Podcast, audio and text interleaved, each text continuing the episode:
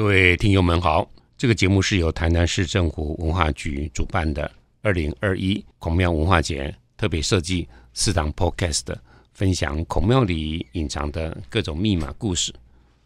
我是王浩一，我是说书人，来跟大家解密。第三堂八音与八义，为何是音数八而非阳数的九呢？嗯，在讲它之前，我们先把八音跟八义呢先做个说明。音呢是音乐的音，那换句话说，在祭孔的时候，它非常的隆重，它不是八个乐器，而是八种呢不一样的制造乐器的素材，然后所组合的一个非常庞大的一个，像是一个乐团一样的。那八个不同的乐器，有金，金属的金，就像打钟一样啊，咚！所以整个在祭孔的时候，会有编钟呢，会有雍钟呢，会有其他的一些钟声。那另外一个呢，叫革，革呢叫皮革的革，会有用皮所做出来的乐器。那当然很多人就很清楚，就是鼓嘛，各式各样的鼓，最大的呢叫粉鼓。它的直径呢有八尺，那如果按照现在的整个的尺寸来看，那大概就是一百二十公分到一百三十公分的直径，这么大的一个鼓。那还有一个大大小小的圆的抱在身上的，或者呢那个鼓呢，就有中间有一个柄，然后顶在半空中，不是用直接棍子在上面敲，而是整个呢像有些时候我们小时候所玩的，旁边有两个坠子，上面有两个小球，那你在旋转呢中间的走的时候，它就会甩动，它就跟我们人一样甩动我们的两臂一样。那这个甩到两臂甩得快的时候呢，那那个呢手臂呢或者那个像鼓的小球呢。就会打到鼓面，就会咚咚咚咚咚咚咚咚，就这样子。有你快速的转动，那它就会产生这样子的声音。像这样子的皮革所做出来的鼓啊，在祭孔的时候，八音里面就扮演了一个常常会被听到，而且是间断性的，它会出现。第三个呢的素材呢叫做石头，石头呢你也知道，如果是密度高的石头，像玉啦，或者像大理石一样。如果只要把它悬挂起来，做成薄片，敲起来的时候，就会有比较金属类似这样尖锐的声音，可它声音又不像是金属，所以它有特别的好听的声音。那清乐、清扬这样的声音，那做出来的乐器主要是以磬为主。那磬呢，就是会做成了像我们打勾勾一样一个勾，那这个勾反过来呢，就变成了一个，嗯，反过来一个这样子的字，大大小小。那不同的磬大小尺寸，就不同的声音就出来了。所以会有一个叫边磬，就代表了你在上面呢可以敲出不同的音阶，而产生了一个很清扬的一种的声音。第四个，那就你就很清楚了，丝竹嘛。丝竹就是第四跟第五，那所谓的丝的意思呢，就是属于那种牛筋那样子的东西，有非常强的韧性的东西。那做什么？就像刚才有人在拉二胡，有没有？下面有一个像空气柱的一个地方，可是中间会有两根啊、三根啊这样子的弦，这个弦，然后古人会把它叫做丝，包括琵琶在内，通通都是丝。所以它弹出来的音阶就不像是刚刚所看到的石啊、格啊、金一样，只会弹敲一个单音而已。它因为会有位阶，所以呢就有旋律就会出来了，而且在拉动它的时候就有延长音。这个呢就是丝。另一方面呢，第五个呢就是跟丝组合在一起的竹，竹子呢把中间的结呢把它贯穿，那就形成了一个空气柱。那根据在不同的位置上面呢，就挖出了一个洞。如果我们是直的吹它，那就是变成笛；如果我们是横的吹它，就变成一个箫。所以在乐器当中呢，箫跟笛呢就常常呢会出现。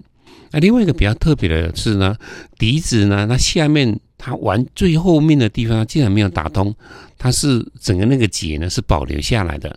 那这个就不是笛，也不是箫，它叫做瓷。词是什么？老虎的虎呢，上面加上一个竹字旁，所以那个字呢读作词。那吹出来的声音呢就比较闷，比较厚沉，因为它没有直接这样子空气跟这样的对流，它是有透过洞跟里面的空气柱的一个共鸣所产生来的。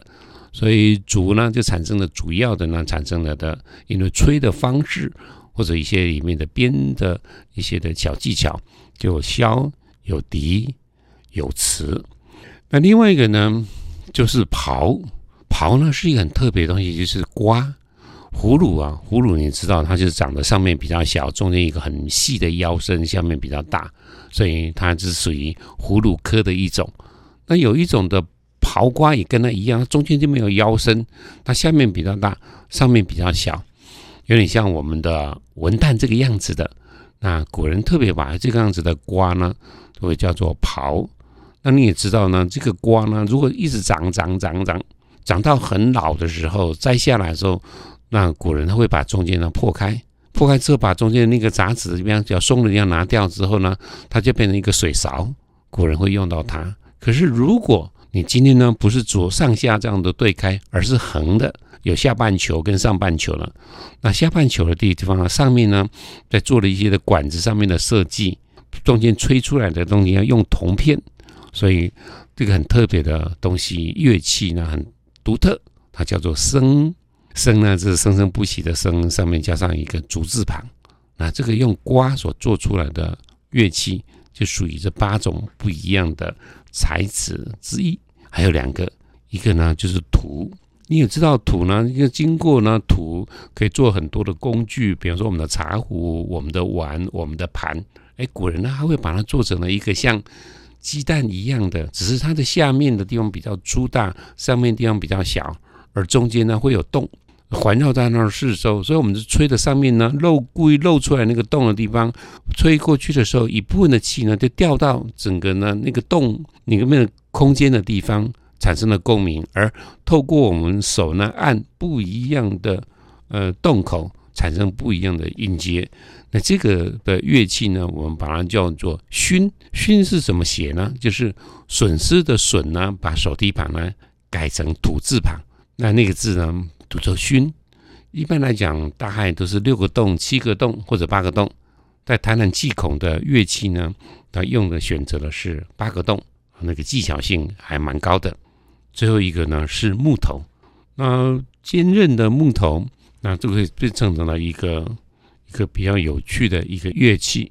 可是它又不像刚刚的金很硬的，还有石头敲出来会比较有尖锐的声音。木头你也知道，听起来呢就空空空空，就好像我们拿一个一个棍子，然后去打一个干燥的木桶一样。那这个声音会很闷，在祭孔的时候，特别呢会把这样子的木头呢做出一个像。神兽的样子是趴在那边的一只老虎，利用它胖胖的身子，那身子上面呢会有它的背的地方呢，会特别呢做出像我们的门牙一样一颗一颗，然后呢把它排成三排，每一排有九颗，所以三九二十七，二十七的这样子的凸出来的东西。那我们像牙齿的东西呢，所以我们特别对这个像牙齿的这样子的东西，把它叫做菊鱼。菊语就是讲，就是说，哎，那个他们家的兄弟哈打起来了，他们家的兄弟呢闹翻了，所以我们讲说吉语，讲就是牙齿跟牙齿打架的，就是那家的兄弟，所以吉语讲其实就是牙齿，所以有二十七颗牙齿。那演奏的时候呢，会有一个长长的一个圆柱形的东西，只是前半段的地方它是用竹片变成细细的竹片呢，就这个很难形容哦，就有点像是你一根的棍子，然后前半段那样是捏的，可是后半段的那个地方呢，就把它呃故意砍成一半，露出变成一个细细长长的一个是洗杯子这样子的深一点的长颈杯一样这样的东西，它像是一个刷子。然后呢，这时候呢，在呃演奏的时候，当一个乐章一个乐章结束的时候，负责操作它的人呢，就拿那个刷子呢，就在菊语上面呢，就刷三次，刷刷，然后再因为产生了跟这个菊语产生的摩擦，就有那个声音出来。那最后呢，再拿它在那个老虎的背上的那个木头上面呢，就再敲三次，锵锵锵，那这个音乐呢就代表了是结束了。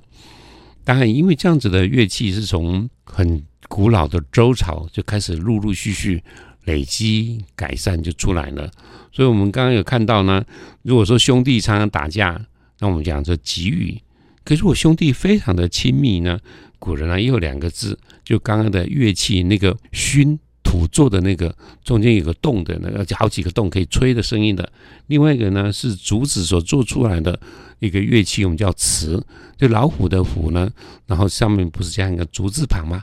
把这两个东西合在一起呢，叫做熏瓷，那就代表呢兄弟非常的亲密和睦。其实所讲的就是这个乐器在两个当中的互相的配合是丝丝入扣的。而这是我们讲到的一个八音。那在祭孔的时候，我们会有叫八佾、六佾舞，或者是八佾舞。其实这个佾呢，它一个很特别的地方是，有一个礼声啊，从事这个礼仪的这样子的一个呃年轻人，他右手呢就会拿着呢一根棍子，那棍子上面呢会有一根竖起来的山鸡、雉鸡的羽毛，长长的。有点弯弯的，上面呢会有斑纹的。那有一根的羽毛的，也有三根羽毛的。那这个专有的名词呢，叫做笛。笛是怎么写呢？就是我是一只小小鸟的那个枝，把下面那只右拿开，啊，那个地方呢就有点像家人才子那个家，上面呢就要加上一个羽字，羽毛的羽那个字呢，如果呢当做是姓，我们会叫做翟先生、翟夫人、翟太太、翟小姐。祭孔的时候读作笛，那象征的是阴阳的阳。而另外一个李生所拿到了跳六一舞、跳八一舞这个李生，他另外一只手拿到的东西是一个像笛子一样的，所以上面呢有三个洞的，也有六个洞，也有七个洞的。那台南的孔庙拿的是三个洞的，那代表的是阴阳的阴。那专有的名词呢叫做月。哇，这个月呢就很难写了哈，就是钥匙的的钥呢，把金字旁拿掉，然后在这个字剩下留的这个字呢上面呢写上一个竹字竹字旁，那代表呢它是一种乐器，它是虚空的，可以吹出声音来的，所以因为是虚空的，所以它是阴阳的阴，所以一只手象征阳，一只手象征的阴。当要跳六一舞或者是八一舞的时候，这个李生呢会把这两个。啊，长棍子呢，做成像十字架一样的，就放在他的胸前。那当他整个歌颂这样子的一个孔子的整个他的诗篇的时候，一个字会用一个动作来代表。比方说，呃，比方说文化局，那文这是一个动作，画是一个动作，局一个动作。可是每个动作跟每个动作中间呢，全部又会把这样子的呃月跟底呢，全部又收在胸前。所以呢，整个从那边归零之后，再比一个动作，就代表文，再收回来，然后再一个动作画，再一个动作，然后再一个局，类似这样子的东西。所以我们会讲说一字一舞，俯仰顿挫。所以这个动作当中，有些时候要跪下来，有时候单膝跪地，有些时候呢，整个手是张开的，有些手呢是弯曲的。那每一个字，然后每个动作。就完全是不同。如果呢，把用这样录影下来，用快播，它就变成一个非常的流畅的、呃曼妙的一个舞姿。可是祭孔的时候，对不起，我们是一个字一个字来的。那我们刚刚在聊的时候，有八佾舞，有六佾舞。其实，在古人的时候，还有四佾舞，甚至还有二佾舞。那祭拜天子的，过去的，比方说像周天子死了之后。那就祭拜他，就用八一五来祭拜他。如果是诸侯，可能祭齐国的、鲁国的呢、秦国的呢、宋国的这个样子的国君呢，死了之后他是诸侯，所以祭拜他的时候就跳的是六艺舞。如果你是这个国里面的部长，那个部长以前就叫大夫，那你死的时候，国王呢觉得非常的怀念你，也准许你。所以你的祭拜，这样子一个已经逝去的大夫，啊，就用四。可是你是一个非常优秀的读书人，但是没有官名，那也没有关系。那你可以跳的是二佾舞。那二佾舞当然就很阳春了，总共四个人，啊，前面两个，后面两个排成了一个方形。那戴夫所跳的呢，四一五是四乘以四，四四十六。台南的孔庙跳的呢是诸侯的六艺。其实过去虽然有严格的要求，天子呢跳的是八艺。慢慢慢的，整个在这么长两千五百年这样子过来，经过了非常多的一些朝代的一些的演绎。其实到了唐朝的时候，尤其是唐玄宗，就是杨贵妃那个先生啊，唐玄宗。当时候呢，第一个他把孔子呢就升格了封号。汉朝的时候呢，曾经封他叫做宣尼王，尼呢就是孔尼之众尼的，宣呢就是文化上面的宣传。所以到了唐玄宗的时候，就把它改成叫做文宣王。所以不管是汉朝还是唐朝的时候，他都是属于王，王就是诸侯。所以在那个之前祭拜孔子的时候，全部跳的都是六艺舞。可是唐玄宗到后半段的时候，觉得说哇，孔子虽然是王啊，可是他的伟大完全不亚于我们当天子的。我们天子死后祭拜他，跳的是八佾舞。所以，这位唐玄宗就规定说：“好，从今以后祭拜孔子呢，我们就跳八佾舞吧。”所以，唐朝唐玄宗之后，全部跳了就是八佾舞了。所以破格变成升等了，一直到孔子呢这样子的整个名分，一直被后世的啊一些的朝代或者一些很爱他的一些的国王们、皇帝们，然后一直把他加封加封上去了。所以，整个在不同的朝代往后的时候，有些朝代跳的是六艺舞，有些朝代呢跳的是八艺舞。但是，整个呢到我们台湾的时候，你会发现呢，台北呢跳的是八艺舞，那台南呢跳的是六艺舞。哎，这个就有意思了。为什么一国两制啊？原来台湾在光复之后，整个中华民国的内政部的部长呢，曾经到了台湾，到台湾的时候，他考察完毕。然后呢，做了一个决定，就是说，我们不做决定。他的决定就是我们不做决定。各个地方政府呢，随着你的露台的大小，你们自己决定要跳八亿五还是六亿五。他说：“究竟我们是民主时代了，可是我们一直在讲呢，是八或者刚刚讲的六呢？我们很清楚的地方，在古代一直呢有一个。”阴阳这个数字，阳其实是一三五七九，而阴呢是二四六八，八是阴数里面的最大，所以我们刚刚讲了，天子呢就跳了是八亿五，那一三五七九九是最大，所以呢你可以看到呢，在嗯故宫，我讲的是北京的紫禁城的故宫，它是大门的上面呢有门钉，门钉上面呢所排的呢就是九排九路。九乘以九就八十一了。那这样子的整个所以衍生的地方，我们今天要做一个结论来讲的是：活的人用的呢是阳数，而死去的人用的是阴数。所以，我们今天不管谈的是八音，还是跳的是八一五六一五，那就是跳给阿飘看的，纪念我们古人的。所以这样子，你大概就能够理解为什么我们今天不跳七一五，我们不跳五一五，我们不跳九一五呢？那这个就是今天的答案。也利用这个时间来跟各位来聊一下阴阳这两个数字用在不同的一个场域。谢谢大家。